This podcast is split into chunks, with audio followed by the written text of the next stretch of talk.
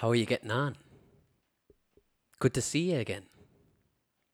Welcome to episode 15 of the Kevin Doherty podcast. My guest today is Jonathan Kiely.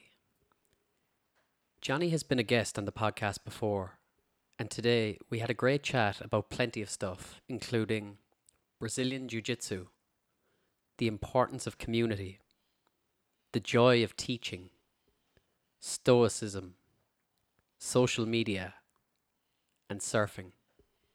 If you enjoy this podcast, I would really appreciate it if you help spread the word by recommending it to a friend or sharing it on your Instagram stories and tagging me at the Kevin Doherty podcast. Thanks for listening.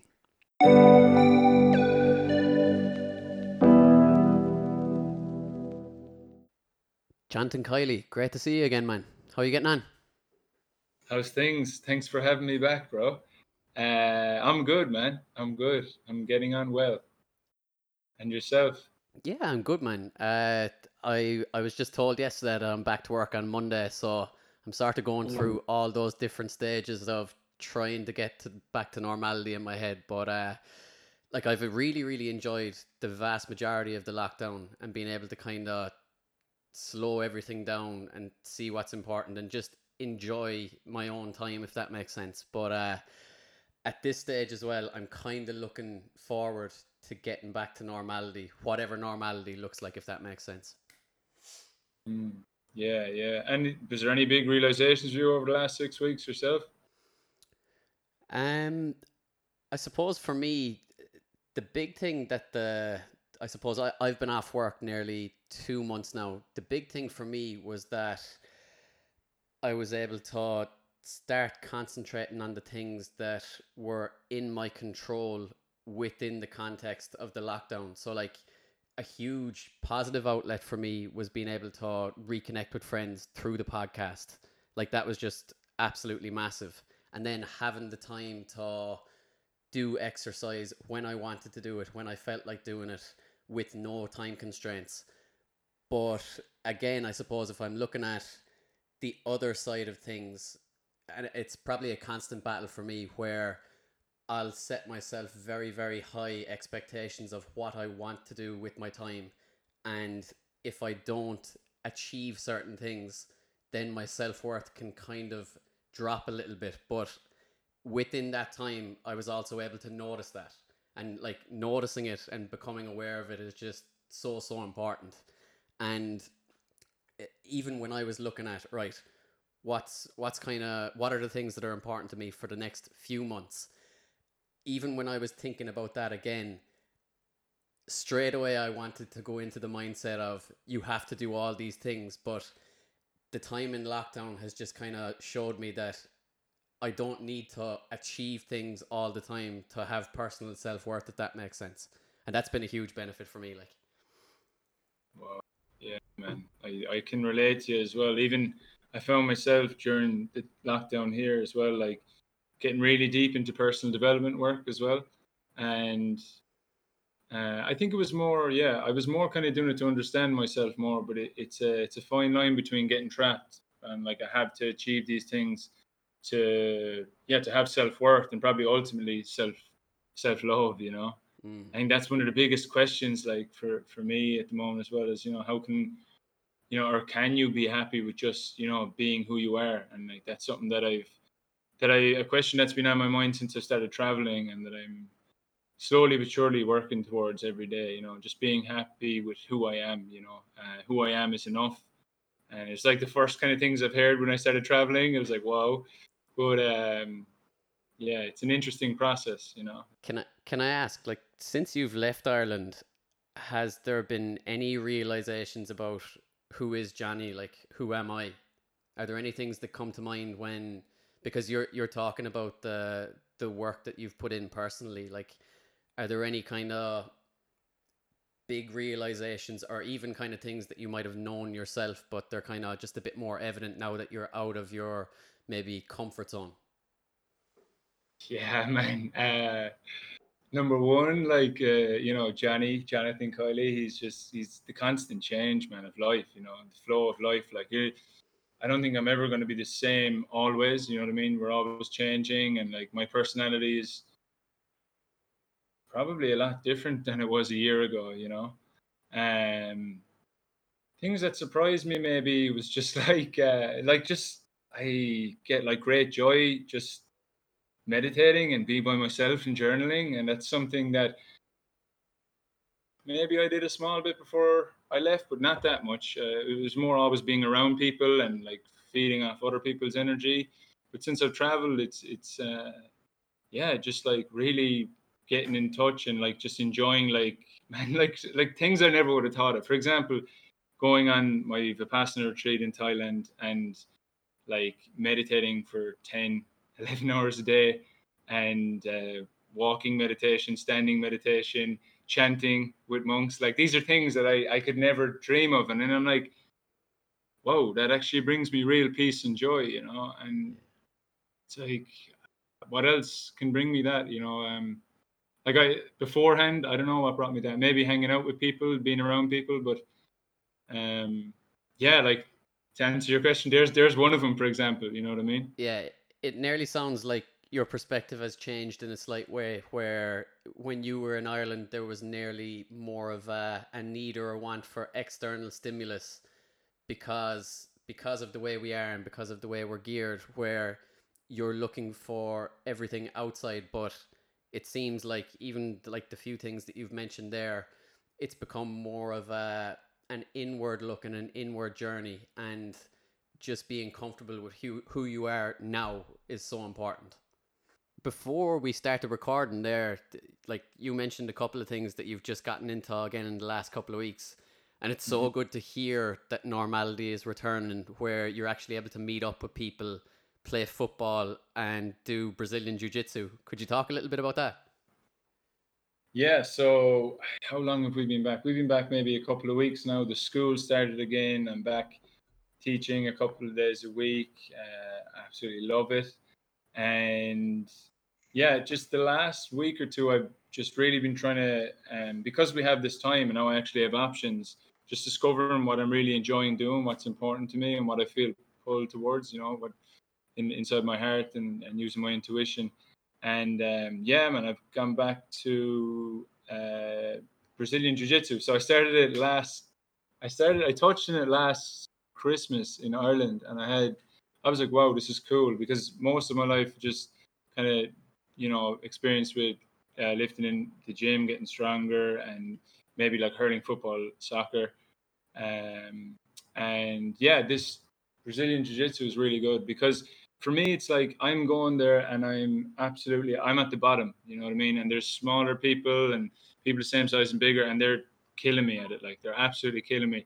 And I have no idea. And it's like, you know, they're, they're talking about the words of Jiu Jitsu, this type of tackle or this type of takedown and I have no idea what they're saying, and I'm just looking and I'm trying to, you know, do my best to like uh, see what's going on and then and then do it myself. And for some reason, I just really like that, like, because it's like you know you get comfortable in life and you're like, oh, everything's working fine, I'm on top of things. But then after a while, like it's boring too, like you know what I mean. It's like I, I want to like push myself or like or just throw myself into something completely new and see what comes out of it. And uh, yeah, jiu-jitsu is one uh, beautiful way to do that.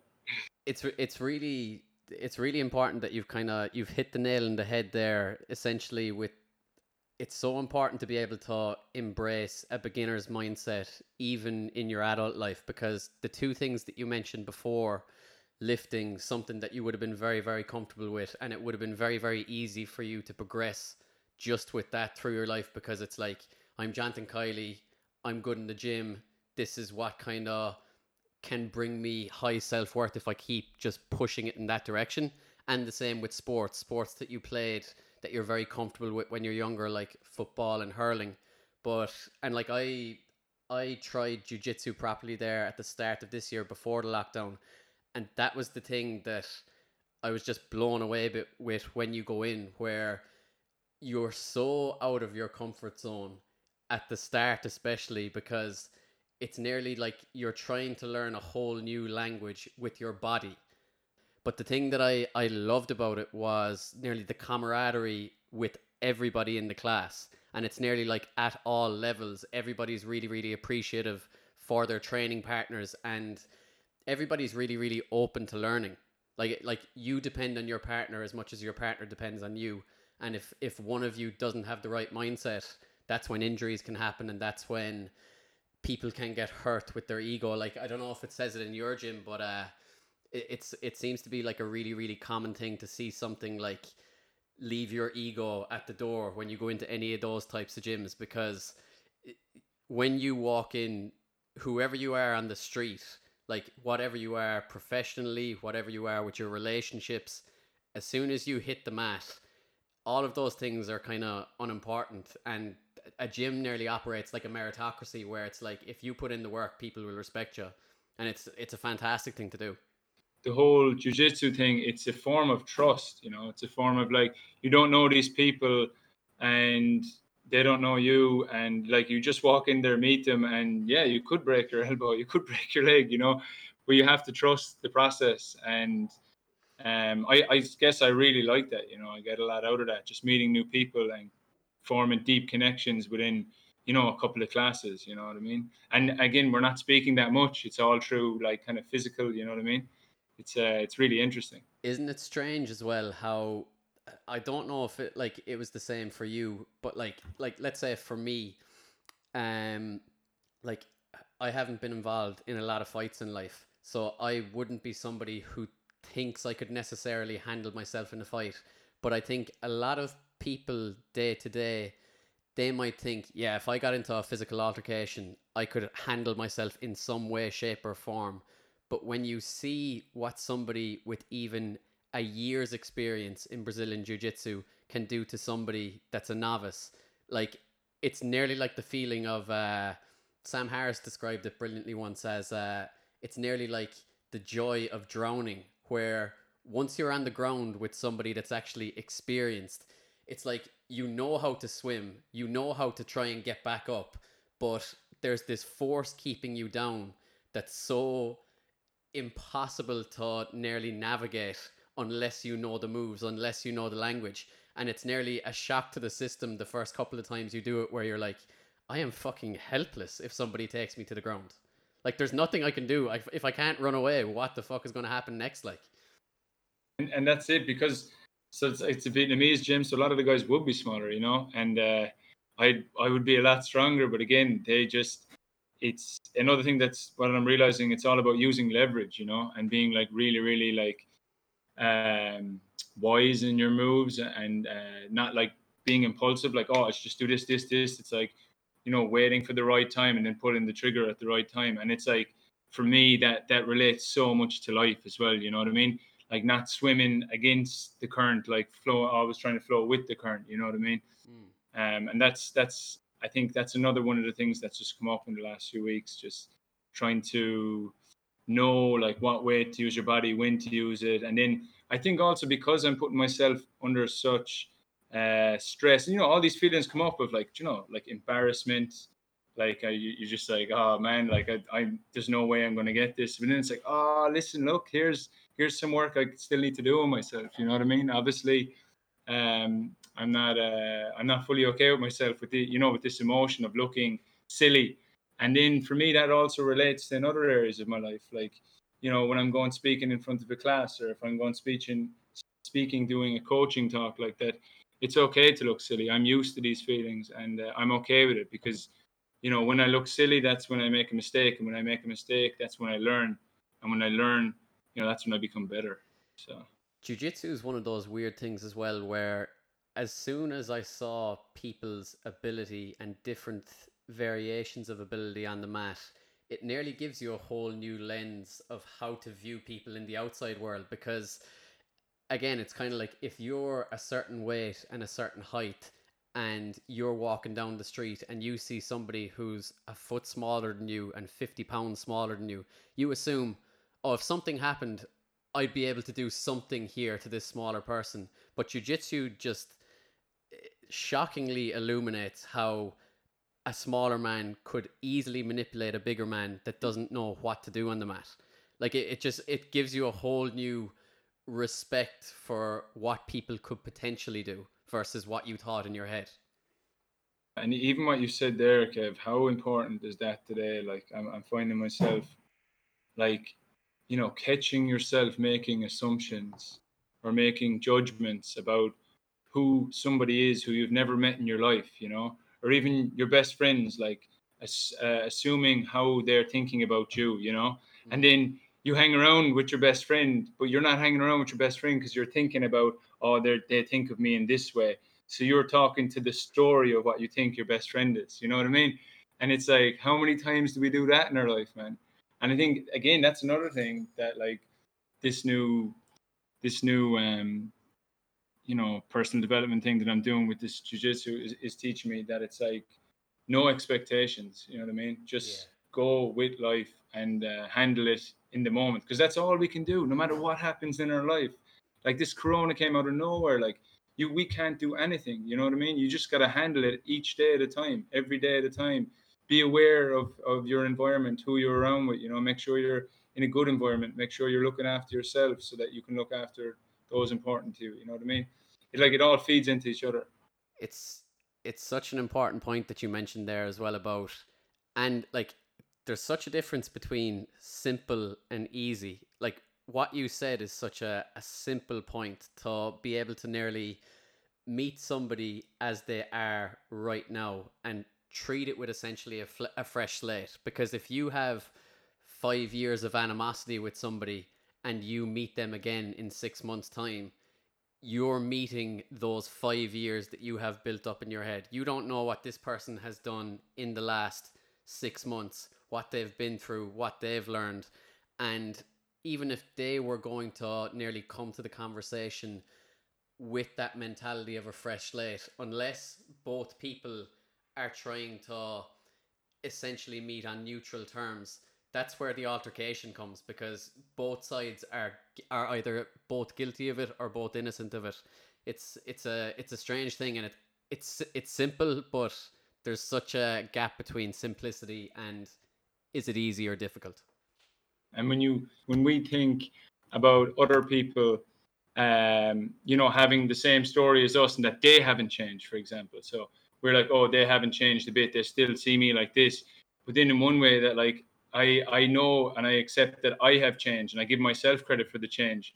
But then to actually think that they have not changed is like is a bit silly. Like you know when you think about it, like that it's we nearly don't. an egotistical thing as well, isn't it? It's like yes, it's like yes. I've done all this work, and you just assume because, like, certain work you can see physically. Like if somebody's changed their Yes. body composition, it's one of the few things that you can see physically, but nobody.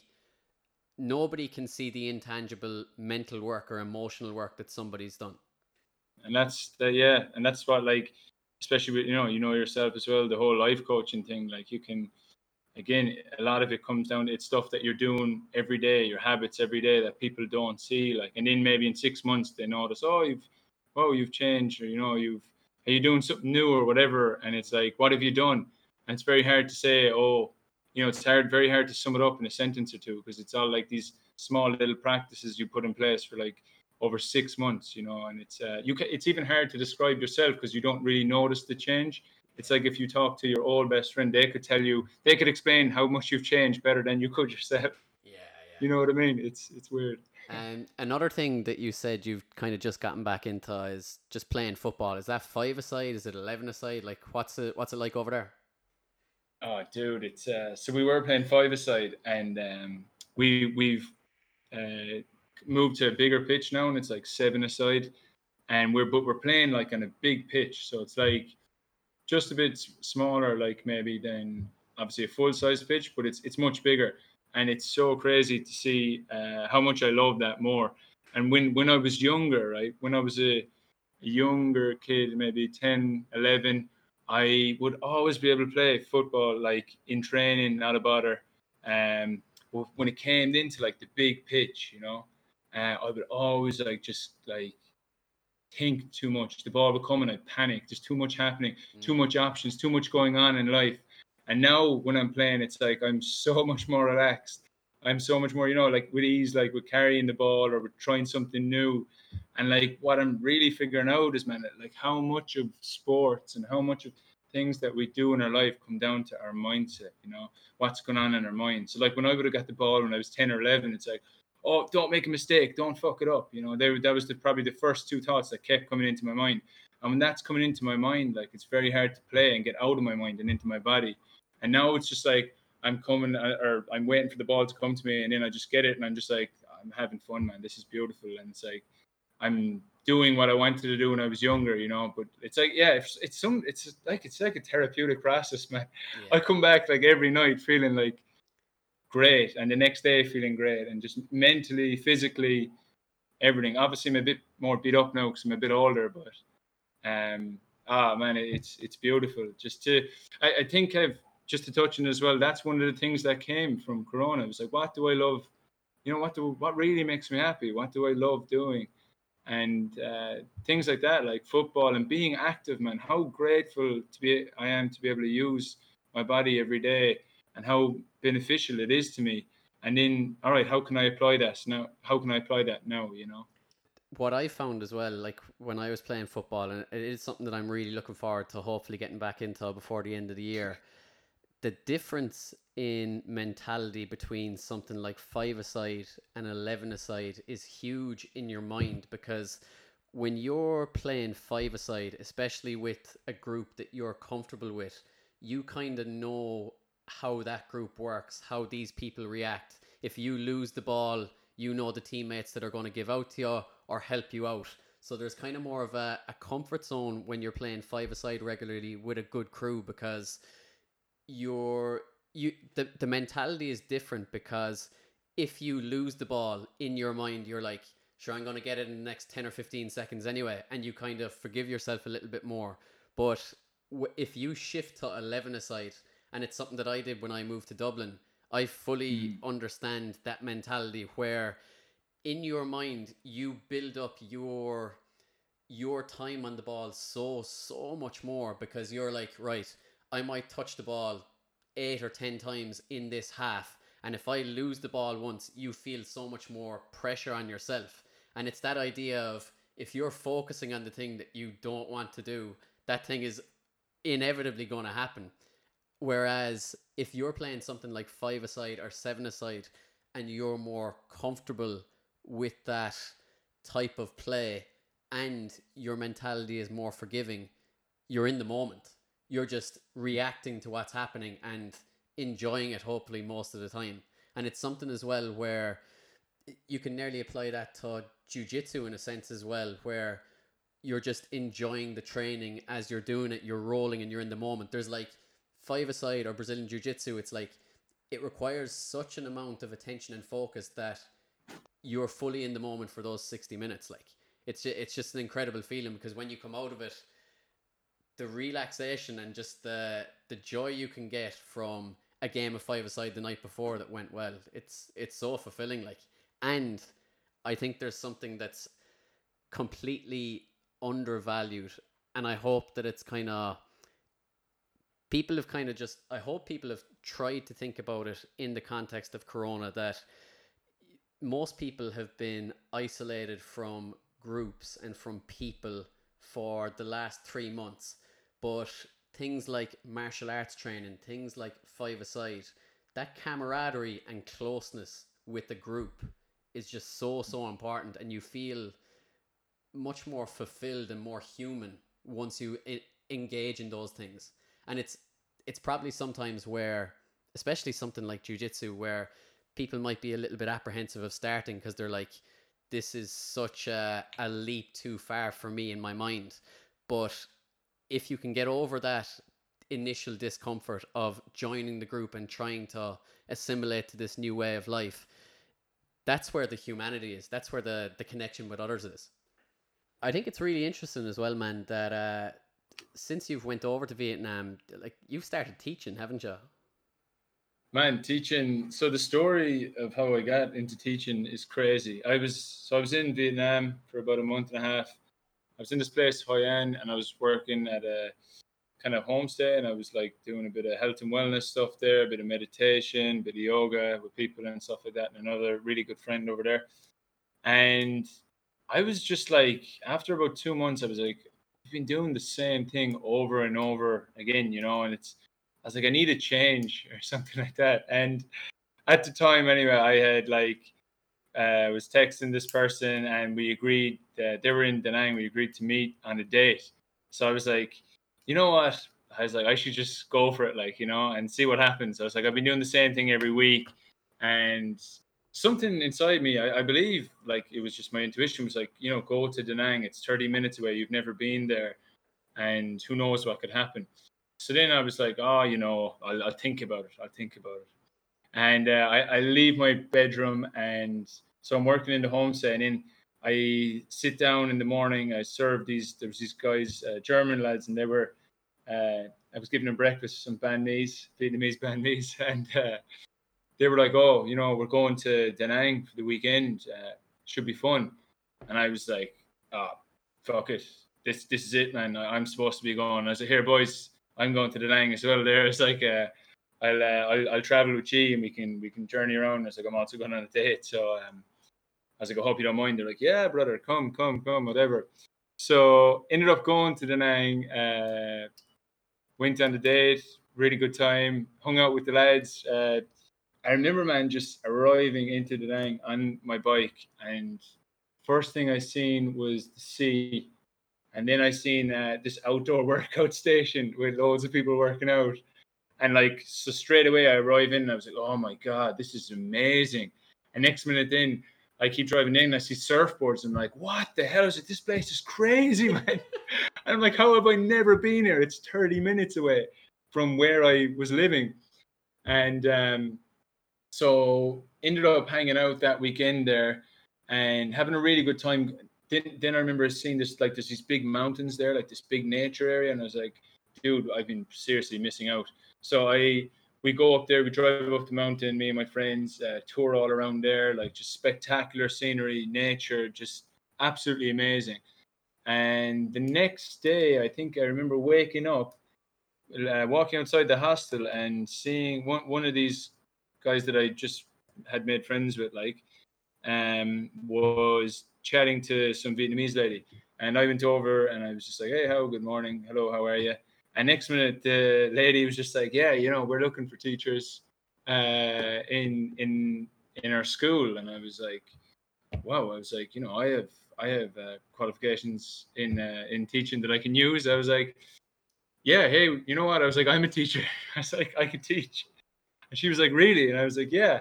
Just again, that little voice, the same voice that said you should go on this date and you should go to Da Nang, just just came up, and I said, "You know what? I, I should listen to this voice." So then I say, yeah, I'll go. And she's like, okay, would you like to do an interview? And I was like, yeah, why not? And she was like, okay, see you Monday.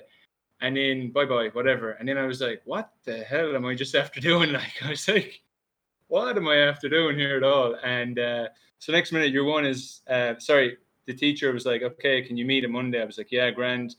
So I said yes first, and then I was like, "What am I after getting myself into?" I have an interview. I was like, "I don't know what I'm doing. I don't know how to prepare." I said, what about my CV? All these things. And like, I've been traveling for, I don't know, maybe three or four months at that stage. Like, so I hadn't been thinking about any of these sort of things, you know, it was just free flowing. And um, I was like, you know what? This was meant to happen. Let's let's organize the CV. Let's prepare for this interview. Let's go and buy a nice pants and shirt and and and let's go for this, you know. And I was like, this this I just had some voice saying this is going to help you in the future, you know. Um, again, it's kind of like what we talked about earlier with the BJJ. It's just the same, the Brazilian Jiu Jitsu, the same voice of just like, you know, just go and and try something new and see see how it goes. You know, so I prepared for the interview, went in on the Monday, gave uh, arrives at this place what I thought was going to be a little school happens to be this massive university, like huge university, like um, I don't know, maybe LIT in in in Limerick or something like that and I was like, "Wow, this is this is massive! Like, what am I doing here?" Again, I was like, "Just keep going, buddy, keep going." So I go in, go upstairs. It's it's uh, roasting outside, and I do the the demo lesson uh, in front of like four teachers and the head of the department of the university. And yeah, they were they were like, you know, they were impressed. They're like, "Well done," and uh, they said, "Yeah, you got the job." So I was just like, "Okay." So then it just turned out that okay now i'm going to be traveling to Da Nang every day so then it was like all right i might, might as well move there so I ended up uh, moving there, and it's been it's been a year since now, and like everything, all the people I've met here, everything that's happened, like was all because of that, you know, decision to listen to my intuition. So, um, yeah, it's crazy. Going back into the teaching, uh, again, this is you know the very first day teaching in front of these students, being so nervous, sweating, not knowing what's going on. Um, what will I say, or whatever. And then I just went in, like, did the lesson, and dude, it was just like I stopped thinking and I just started flowing. Like so, it's like I'm not teaching anymore. It's just flowing through me. Whatever's coming out is flowing through me. I'm not even sure what I was saying, but it's resonating with the people in front of me, and they're learning and they're enjoying and they're smiling and they're having a good time.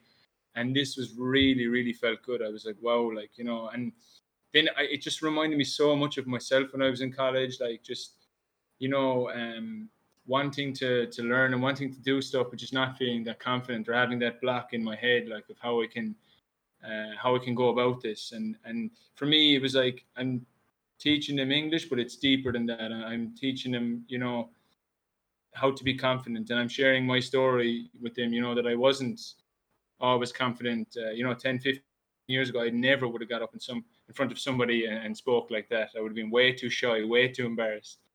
And uh, now I'm there, I don't know, six, seven months maybe, and actually longer. And uh, man, I look forward to it every day. I look forward to standing up there for two and a half hours and helping those kids, and it's very rewarding. It's very rewarding.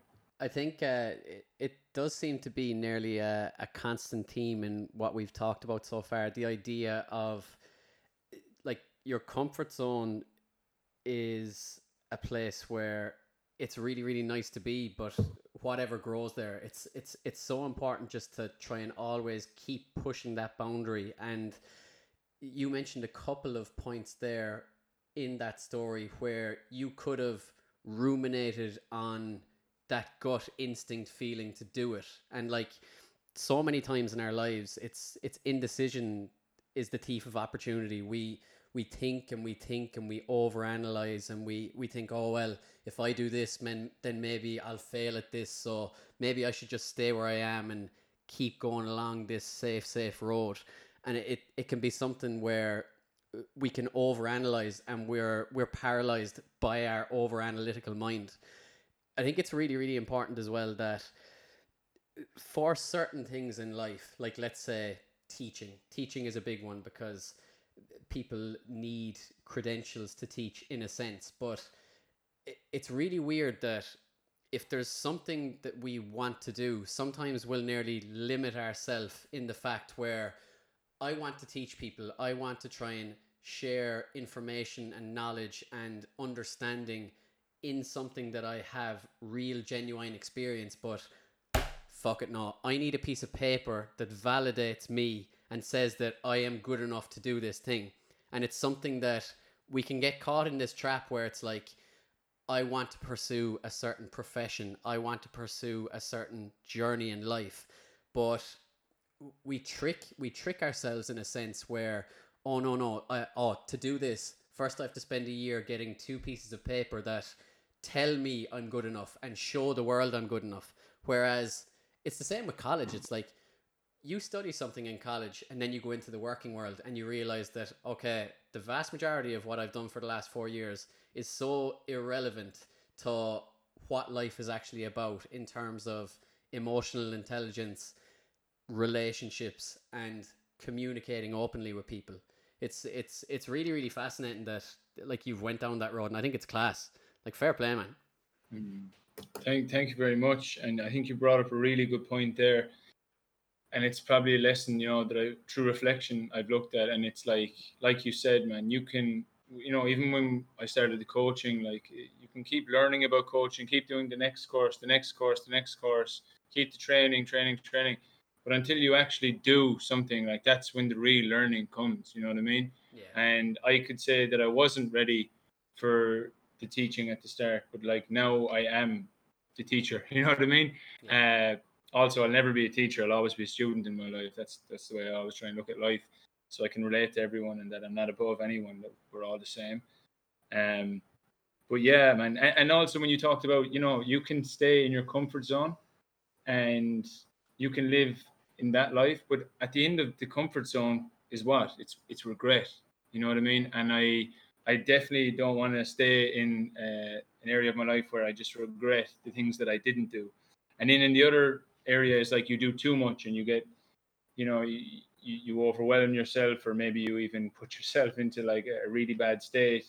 Well, I think yeah, what you talked about there is we got to look for that that way that zone in between, you know, where we're not like absolutely killing ourselves, but we're just taking small steps every day to like go towards you know who we really are inside you know who what we really feel pulled to toward, in, in, towards in this life.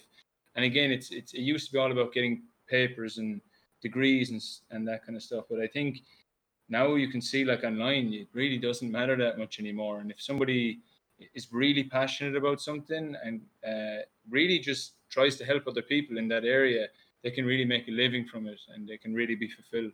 Enthusiasm is such an undervalued thing in society where it's like oh no you have to have these credentials to do it. But like enthusiasm and actually the want and hunger to pursue something is so so valuable when you're trying to do anything new.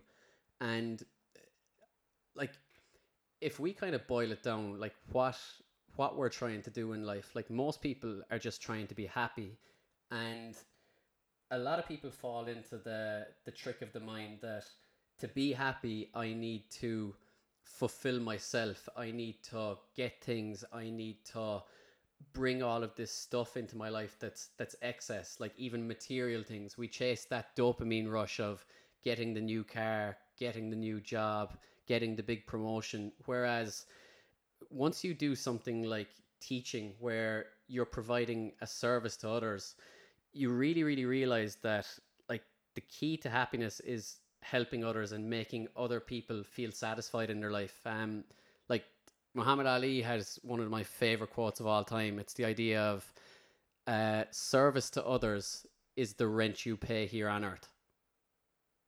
Dude, that's crazy. I literally just heard that. Uh, I just heard that quote in another. I, re- I read it today. Like that's no that's, that's amazing. Yeah, yeah. Talk about synchronicities, man. that is insane. That's insane. Um, but man, that's so true. He's one of the he's one of the most inspiring people I've ever ever seen on this planet. And uh, just because like he was, you know, a go getter, he was fearless. He was uh, he was um, charismatic. He was charming. But then you know you you seen the other side to him where he was just he was he was a peacemaker. You know, he was himself. He was not afraid to be who he was. He was not afraid to stand up. And um, you know, towards the end of his life, he really, really tried to just create peace in the world and and be that light for other people. And I think like that's uh, one of the people I really admire in, in this world. He's, he's definitely one of the the all time greats. Man, I am obsessed with Muhammad Ali. Like I, as as a singular person in this world, I think he might be the most fascinating person I've ever seen. Like uh, in the last week or so, I've watched two documentaries. Um, I think I had seen both of them before, but uh, both of them are amazing. When We Were Kings uh, is one of them. So When We Were Kings is a documentary about the breakdown of the Rumble in the Jungle against George Foreman and Zaire, and it shows how Ali was such an underdog going into that, and what he was able to do to overcome the destroyer that was Foreman. But there's another really, really fascinating documentary. I think um, HBO made it. It's called uh, What's My Name? And it traces his full career journey, but also the things that he did outside of the sport. Like, what I love about Ali is he was heavyweight champion of the world, had gotten to a position where he didn't necessarily have to put his neck on the line to raise others. But as soon as he saw, and it's really, really poignant that you're fucking in Vietnam right now, but when he saw that America was drafting people to fight in an unjust war in a foreign land, that people just weren't, there was no want from the general public to pursue this war. He put his whole position on the line and as a result was banned from boxing for his his peak years. Like he didn't box for three years, and then he came back and eventually was able to win the world title again, two more times. Like he's he's a spectacular example of what what a human is capable of, and it like it, it's kind of a with any boxer that that goes on a little bit too far. There's always this way of looking at them at the end of their life where like for for the last two decades of Ali's life it, it was sad to see his slow decline physically but he was still incredibly sharp mentally and on the face of it it is really really sad to see such a larger than life character trapped in a body that won't meet his demands anymore but we only all get one crack at this life as far as we know. And he was able to do so much throughout his life that if you were com- to compare to a regular person's life he lived a hundred lives within one life. Like he's he's he's such a character that i just look at and just think like fuck me like what a guy like. And like the word icon is thrown around way too much but he really is iconic. He's he is an icon and he transcended sport in, in so many ways. I think that I love even that just touching on like exercises that people can do and stuff like that. But I love that, you know, thinking of like three people who you really think, you know, like change like who, who you really admire and and possibly change the world, you know, or had a big impact in the world. And then like looking back, you know, why do I admire that person? You know, what are what are the traits, what are the characteristics, what are the values that they had, and uh, and just and learning from them, you know. Uh, and an- another guy who, at the moment, who's really surprising, it's, it's recent since I've been traveling, is um, an organization that I volunteer with and and uh, and learning from. is called the Art of Living, and his name is like Sri Sri uh, Ravi Shankar, and he's like this uh, kind of like yeah Indian guru basically but again, he's he he just represents like just peace. He's just a humanitarian, and he what what I like about him is so obviously a lot of people identify with religions, and a lot of people don't like any sort of religion now. But what he um, kind of believes in is that you know the, the foundation. Like if you if you think of a banana basically, and you think of the the root of the banana or the bottom of the banana. Like that the foundation is all the same in all religions you know. We all we all are the same source you know what i mean? We all come from the same thing. But then our, the religions then try to like bring an identity to that and bring you into oh this is the way you should be or that's the way you should be. And that's what causes conflict in the world you know what i mean? Um, but again he, he's one of those people who i just really admire just again like just talking about the truth of life and how we can really connect to ourselves and that when we connect to ourselves we can be at peace with ourselves. And if we're if we're at peace internally you know then there's not really going to be much uh, violence externally from us you know what i mean? And I, I, really i really think that's true and i really believe in that. Um, i think before before i traveled it was like oh i want to change the world and i want to change this and i want to change that. And now i'm really starting to understand that it's like hey buddy the only person you can really change is change yourself you know? And how we do that is is is, is by going inwards as well as taking action steps outwards but also by going inwards and seeing what turmoil is inside me and surrendering to it facing it you know feeling that pain and uh, sharing my vulnerabilities with others and the stories with others so that they can if they like they can do something similar or find their own way to, to heal themselves as well you know? I've never heard of uh, the Art of Living. Could you tell me a little bit more about it? Yeah, man. So basically, they're like an organization, NGO organization that are in over like 150 countries around the world. And what they basically uh, introduced, they had the first program I ever did was called this happiness program. So I was like, oh, that's that's right down my alley. I was like, I need to try this. So um, it's like a three day course for three hours uh, over a three day period and uh, they just teach you some really valuable uh, truths about life really you know the actual truth of life. And it, it's very like one of the concepts is you know we always define like oh i'm going to be happy when i get this many clients. I'll be happy when i get the new car. I'll be happy when i get the promotion when i get the girlfriend when i get whatever you know? Mm. but what they help us to remember is it's not it's not about i'll be happy when. It's like i'm happy now I will be happy now and grateful now, and then then go from that place. So again, it comes back to like if you can accept who you are, you're fine the way you are, you're perfect the way you are, and yes, you might want to make some changes, but accept fully who you are first.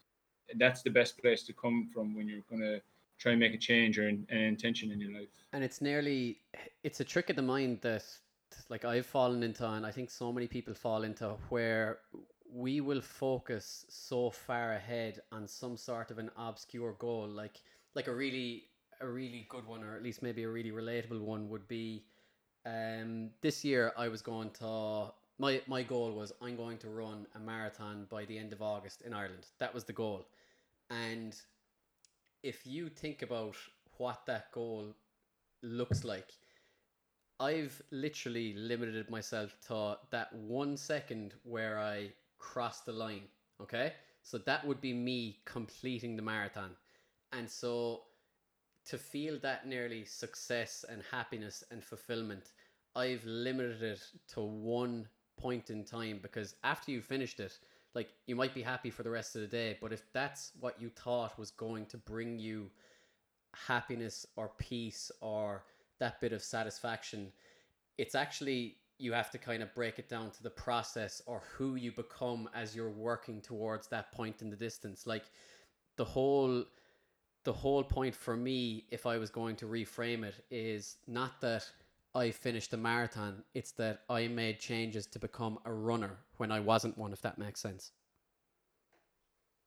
100%, man. And I, just even what you talk about there, it's just about, you know, like you can set your goals and intentions and just not being really attached to the goals and intentions. Like, really, it's just the, the enjoyment out of playing the game of life and, and seeing like who you became or what you had to to do, you know, in order to get there, like, you know what I mean? Or, or if you didn't get there, why? And just be fascinated by everything. And, and I think if we, if we treat it as a game, you know, and be really true to who we are and to our, our hearts and stuff, we can, you know, we can um, really fulfill ourselves and, and then, you know, help others from a good place, you know, and be positive around other people. And a lot of people, when we don't have, you know, we don't have goals or intentions and things like that. And I think it is important to have some intentions or to live your life with some sort of, you know, integrity. Because if you don't have it, like I think that's when you kind of get hopeless and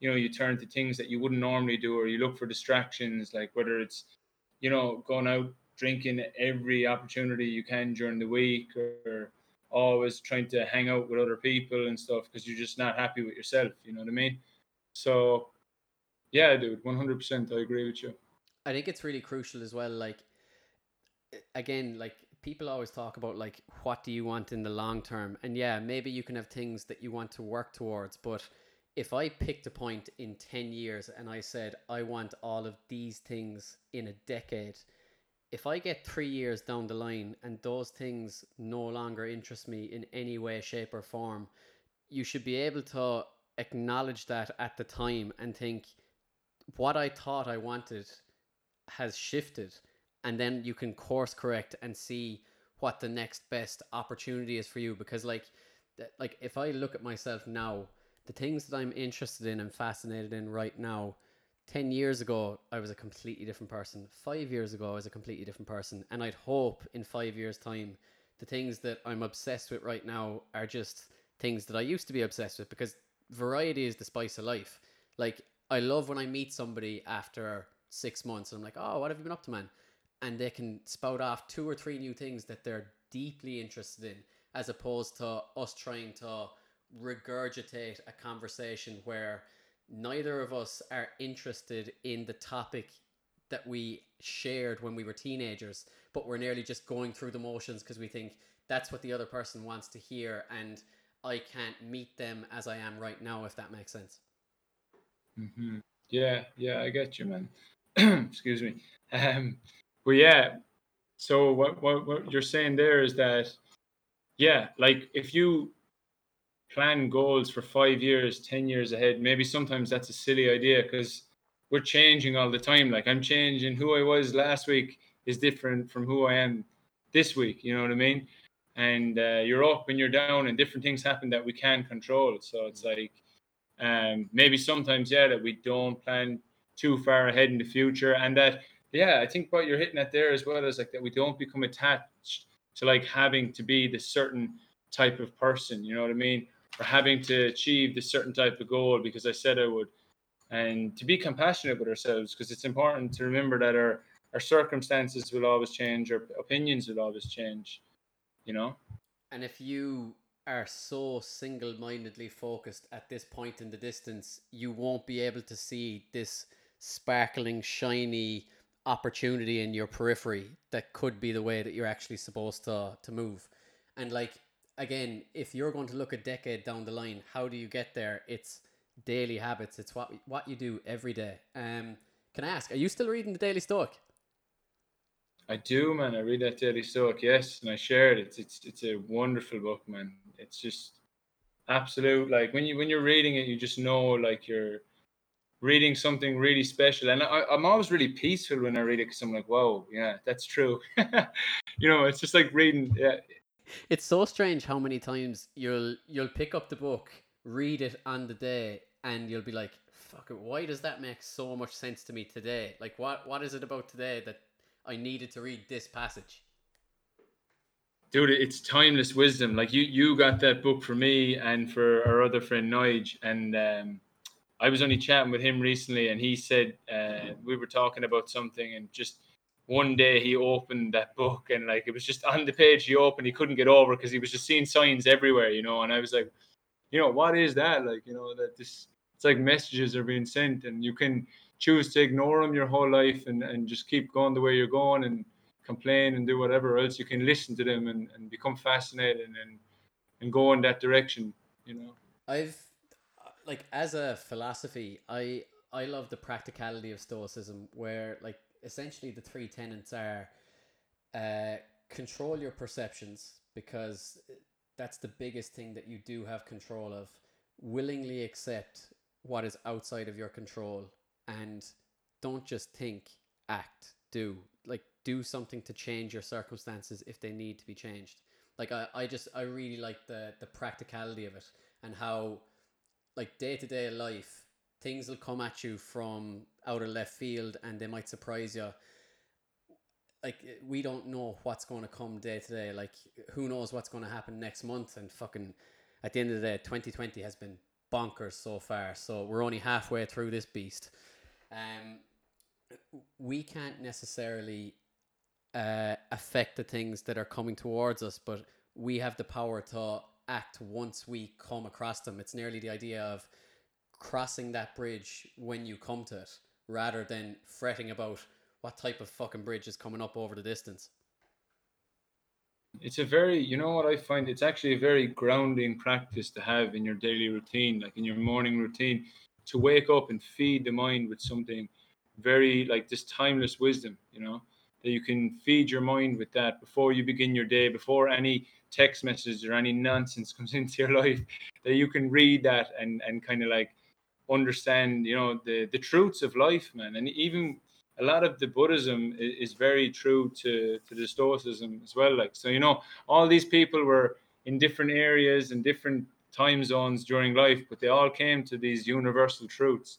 And to read them every day is is uh, one of the best ways that you can um, keep true to yourself and not lose the shit over something that's absolutely out of your control.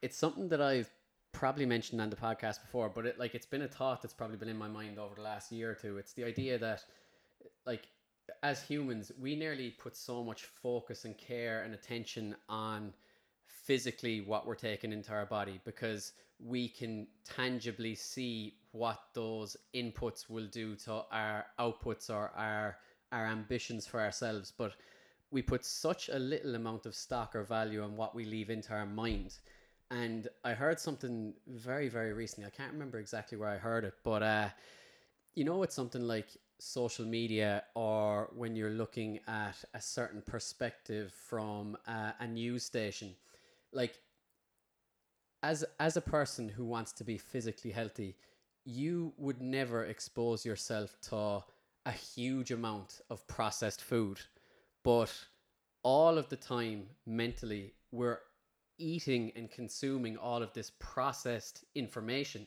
and it skews the way you see the world. Whereas if you can nearly take a step back and think about what's going on and try to rationalize it in your own mind, you'll be able to come to your own unique perspective on things rather than following the standard narrative. Because if you turn on social media, if you look at YouTube, everything is geared through an algorithm. So the things that you like become the things that you will focus on more. And you will get this tunnel vision, echo chamber perspective on things. Mm, and the problem then with that, of course, is that when you know all this social media, all these algorithms are feeding into the way you think how life should be, and then something happens outside of the way you think should be, and this causes you severe stress and severe panic because it's like, oh, that's not the way things should be, you know, and then you're confused and stuff like so. It's it's it's absolutely ridiculous. And again, that's why coming down to you know doing random things, putting yourself out, like doing something that isn't normal for you, trying a new class, martial arts, whatever it is, just just changing what's going on because you're you're man, you're so right. Like look at all the best advertising companies in the world. Like you know how much do they spend yearly on putting all these uh, you know points of sale to like distract you and to to like get into your head, you know, and give you these messages. And again, like man, I really like with my social media. Obviously, I have to, you know, I do post and I enjoy posting and sharing knowledge and and exercises that help people discover themselves and to to live a life that's you know that's uh, important to them. But I'm telling you, like if I flick through the the scroll, like I I, I honestly I don't do that much because hmm. it's I don't even know what's happening because it's happened so fast. No one knows. But I one thing I do know is that after doing it for five or ten minutes, the way I feel in my body is just this feeling of like overwhelmness, this feeling of like I don't know what's you know, there's just too much information going in. And then when you think about it, like how many people are actually sitting down at the end of the day and journaling or like meditating and allowing all this crazy information to come up and let it go and draining like draining the, the crap that's been put into your head. Like we've we've no control about it. I, I actually put up a post about it about a- asking yourself questions at the end of, of your day you know to to like you know what did i achieve today? What am i grateful today? What am i proud of today? What uh, what are my top five accomplishments? You know to ask yourself these things because what's happening instead is you're looking outside in social media and you're looking outside, you're walking outside, you're seeing advertisements everywhere. And instead of asking yourself why you're happy, you're trying to look externally to reasons why you should be happy. You know what I mean? And it's it's it's poison, man. And as well, it's it's an idea that we hit on earlier where if you meet somebody face to face, it's an amazing thing if you can meet them as they are without judgment. But when you're on social media and you look at somebody's post and you don't agree with it or you you know what they're like in real life and you see this maybe gap in how they're portraying their ideal self judgment is all you feel. And it's such a fucked up thing because everybody's playing this weird game in a sense with social media where we're trying to show our 1% of living our best lives and all this jazz but the judgment that you feel for people that you might care about in day to day life, it skews the relationship and it can, if you let it, impact the relationship when you meet them again because you're not you're never meeting and meeting them as you are or as they are if you're keeping all this in mind if that makes sense. Oh dude 100% and i man i can relate to this so much because obviously even it, speaking for myself with my own page I like my whole um, you know intentions is to bring people happiness, some self realization, things like that. And it has been said to me by close friends sometimes that you know, dude, have you ever you know like it, it doesn't come across sometimes that you do struggle with pain and that you do go through some stuff. So I was like, I was so grateful that I got that feedback because I was like, I do struggle with pain. I, I struggle with things, and what I tried recently is, you know, that when I'm struggling to maybe share the struggle online, even though again, it's you know, just like you can be private and all these things, but I like to be vulnerable. I think vulnerable is the key to healing, and vulnerable really helps other people to be vulnerable as well. So, um, yeah, like going and sharing some stuff that aren't so good is, is really important too because it's like yeah you don't want to just scroll on something on your feed and everything is absolutely perfect all the time because then it kind of like what's the sub message that that's sending your to your subconscious mind it's like oh i need to be perfect all the time you know mm. and if i'm not then i'm i'm uh, i'm not good enough or something like that you know what i mean? And, and we don't want to be that's that's what we're trying to you know unlearn in this life. And that's what i love about podcasts as well because if you listen to somebody for an hour or two hours just having a long form conversation that's when you see see their kind of real essence and who they are and how they view the world. Whereas with something like social media. And again social media if you use it correctly as a tool it can be incredibly beneficial. Like if you use a hammer to knock in a nail it'll work. But you can also fucking hit yourself with a hammer in the dick like if you use a tool incorrectly like don't don't feel bad at the tool. Um but but listening to somebody's thoughts and how they view the world in the moment i find it really really refreshing. And like in a world where we're nearly always trying to to posture and to make ourselves seem better and bigger and stronger than we are listening to somebody's thoughts is is a really really refreshing way to think oh my god thank god somebody else fucking thinks the way i do or i can really really resonate with how that person viewed that incident at the time because they had all this stuff going on for them. It's it's just a brilliant way to get a deep insight into into somebody's thought pattern and who they are and even when somebody's talking about darker things, like things that are uncomfortable, that's when you can really if you've experienced similar things, you see that you're not alone and you see that we're all going through things beneath the surface. I think it's it's just a really really um, refreshing way to to view people, if that makes sense.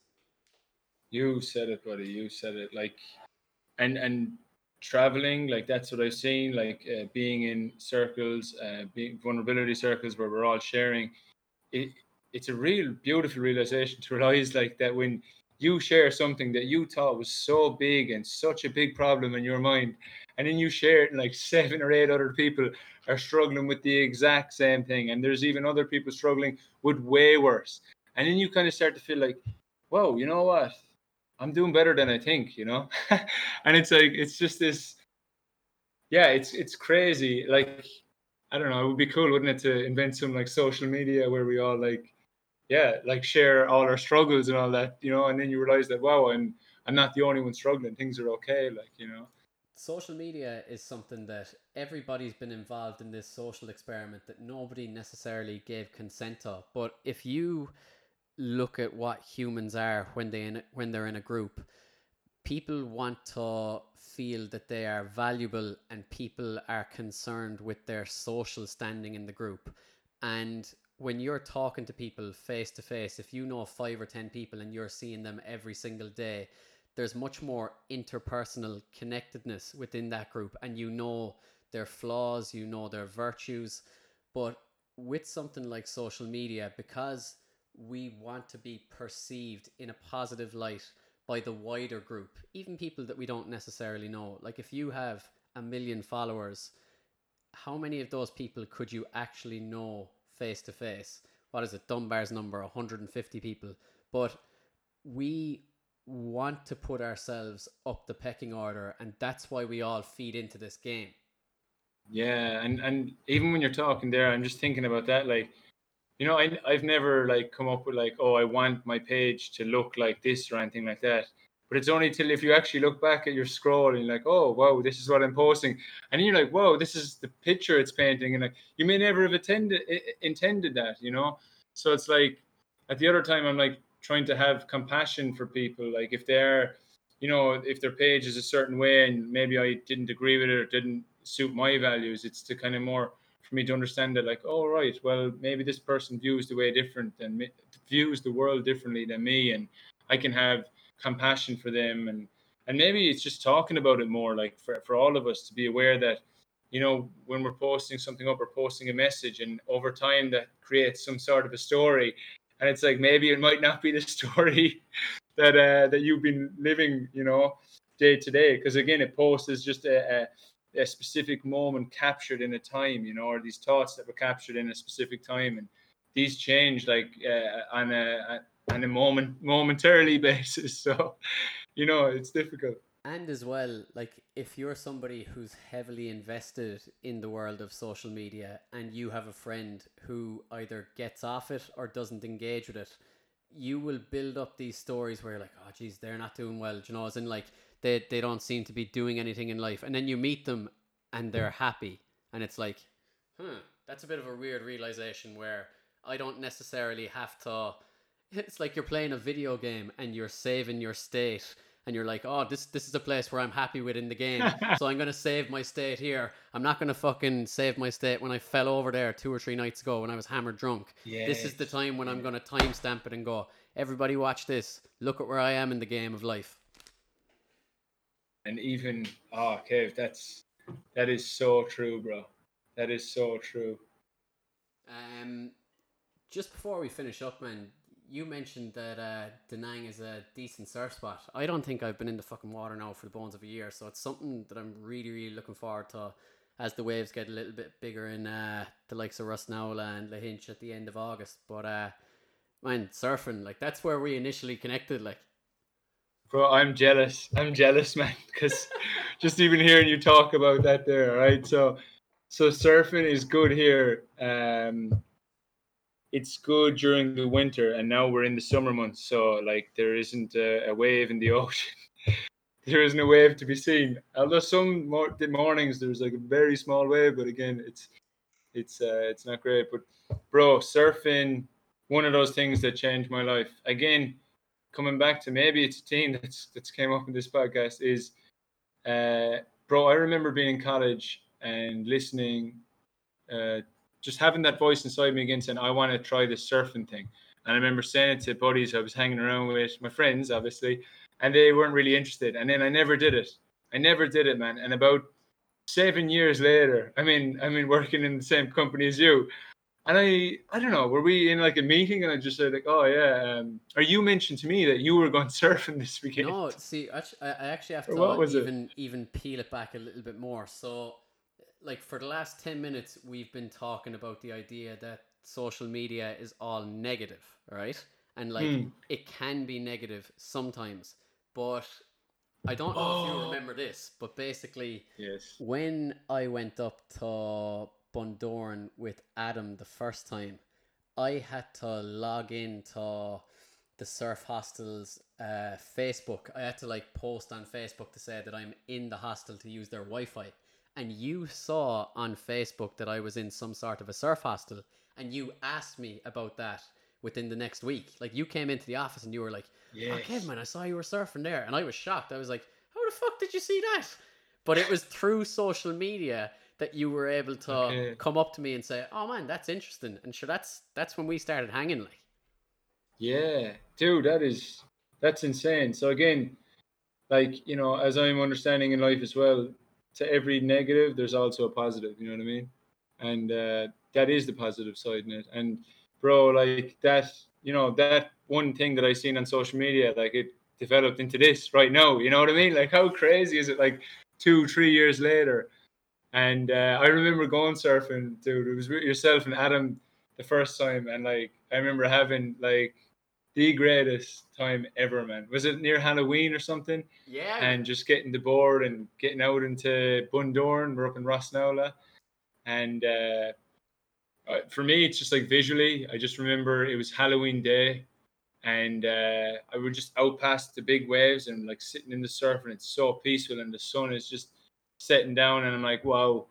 I'm like, you know, many years ago at Halloween, I was doing much different things to, to what I'm doing now. And like, I was just so at peace.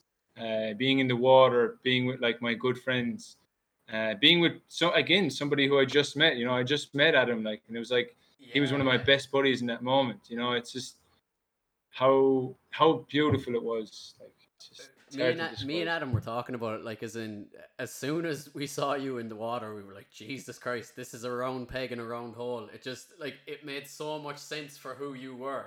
Like, I was just like, oh yeah, obviously he's a surfer. Like, can you remember? Um, Oh, it's so ridiculous. Do you remember I had the the little car, the little uh, I think it was like a little Yeah. Hyundai i10. So Yes. uh, we came down when the surf was low, low tide, and uh, I parked on the beach like every other person. John, there was maybe 20, 30 cars on the beach. I think it was in uh, Tullan Strand, and we were there for two or three hours. Uh, just like literally, I think that was like my second time surfing. So we were all just you know, kind of getting used to it and enjoying it. And I surfed close enough to some random guy, and I thought he was shouting at me because I did something wrong. So I came off the board, and I went back to him. and was like, "Oh, sorry, man." I was like, "What? What did you say there?"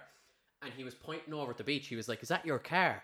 And I looked over, and I was like, "Yeah, yeah, that's my car, yeah." And he was like, shocked. He was like, "Fucking look again, man!" And I looked over, and the waves were just coming in under the car, and I literally saw the car for a second just move on the beach, and I was like, "Oh dear God!" And do you remember? You thought I was fucking like stung by a jellyfish or something. All you hear is, Yeah. Johnny, get this fucking suit off me here. And I was just belting across the beach, waves slapping into the car in my jocks, just trying to get up the fucking hill. And you came up after. I think I was just smoked two cigarettes. I was just like, lads, that was the most stressful fucking thing ever. Like, Man, the car the car nearly went off into the fucking ocean. Like that was brilliant. Well, we can laugh at it now, but at the time it, it wasn't funny. It wasn't funny uh, for you, obviously. Like, yeah, man, that was epic. I I do. I remember you just being like like waving, and I was like, why? He looks like he's drowning, but he's not inside the ocean. He's outside on the beach. I was like, what's what's going on here? And I was like, oh, maybe he's uh, maybe he got stung or something. And your your car in the background is like nearly going away with the waves, like. And I still didn't notice it. And then I come up to you, and I was like. What are you panicking about, man? And you're like in an absolute state, like the car, man, the car. And I was like, oh fuck, fuck. And then like help you like get off your yeah, get off your uh. Your um whatever the life jacket thing. Such a such good crack. Dude. Just just great memories, man. that was Um, brilliant, man. And like it's it's the Yeah, randomness of nice that that- it's the randomness of life that will like bring you the best opportunities and like all the stuff we've done together since then, like the trips we've had are just tremendous, man. And like, how can you know? That's the that's one of the big questions. Like, how can we remember to, you know, to be in tune with that? Because I think that is like really, really brings like a lot of happiness and a lot of beautiful things into your life. You know. I think it's really important as well. Like I think it's something that we mentioned earlier. I can't really remember, but me and you knew each other in a certain context in Limerick. Okay, and Yes. Yes. uh, when we both moved to Dublin, we didn't know each other. Like we were working for the same company or whatever, but we didn't know each other. But like my view of you would have been, oh, that's Johnny. He's from Limerick. He's one of the the younger lads in Yeah. Raheen. He, do you know, like I would have had this picture of you, but not really known you. yeah. And then once we got in the car together with Adam to go up to Bundoran and we started properly chatting, we were like, fucking hell, man, there's so much things in common that we have at the moment or the things that we were interested in. And it just, it blew my mind because I was like, I didn't expect it. I don't think you expected it. But because we were able to put ourselves in that situation or in that mindset of, fuck it, man, let's just fucking chat and see where it goes for three hours when we're going up the road. But like, that whole weekend, it, like it's a pivotal weekend in my life. Like,